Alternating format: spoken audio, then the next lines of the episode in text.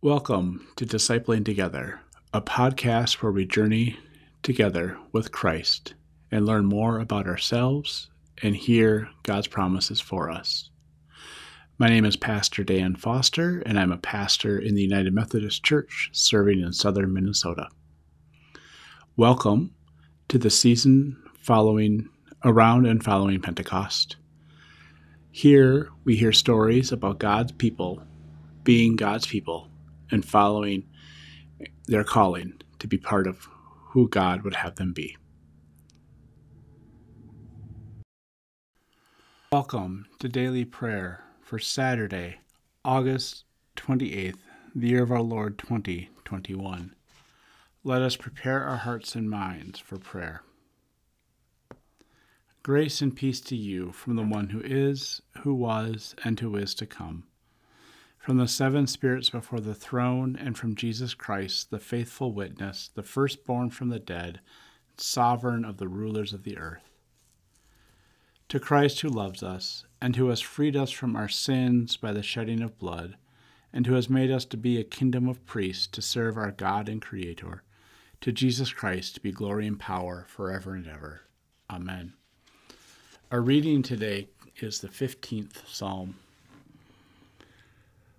Who can live in your tent, Lord? Who can dwell on your holy mountain? The person who lives free of blame, does what is right and speaks the truth sincerely, who does no damage with their talk, does no harm to a friend, doesn't insult a neighbor. Someone who despises those who act wickedly, but who honors those who honor the Lord.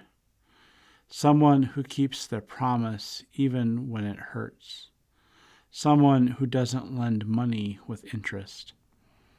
Who won't accept a bribe against any innocent person. Whoever does these things will never stumble. Would you pray with me?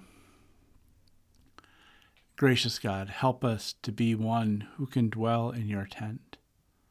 Help us to know you and to love you, and to be with you in the midst of everyday life, so that as we are asked to make choices and decisions about what's going on in our lives and how we interact with the world, that indeed we will make choices that allow us to come closer and closer to you in this life, that we might know your love and forgiveness here and now, and not just as something we experience after death. In Jesus' name we pray. Amen. And now let us pray the prayer our Lord taught us. Our Father, who art in heaven, hallowed be thy name. Thy kingdom come, thy will be done on earth as it is in heaven. Give us this day our daily bread, and forgive us our sin, as we forgive those who sin against us. And lead us not into temptation, but deliver us from evil. For thine is the kingdom, and the power, and the glory forever. Amen. Let us confess our faith using the Apostolic Creed.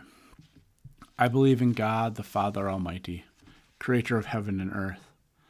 I believe in Jesus Christ, God's only Son, our Lord, who was conceived by the Holy Spirit, born of the Virgin Mary, suffered under Pontius Pilate, was crucified, died, and was buried.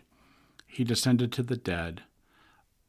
On the third day he rose again. He ascended into heaven, is seated at the right hand of the Father, and will come again to judge the quick and the dead.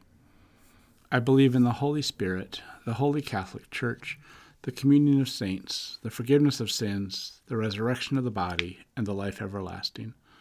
Amen. You live in the life of the resurrected Christ. Go now to participate in his reign. Amen. Now go in peace and tend to your daily tasks. Amen.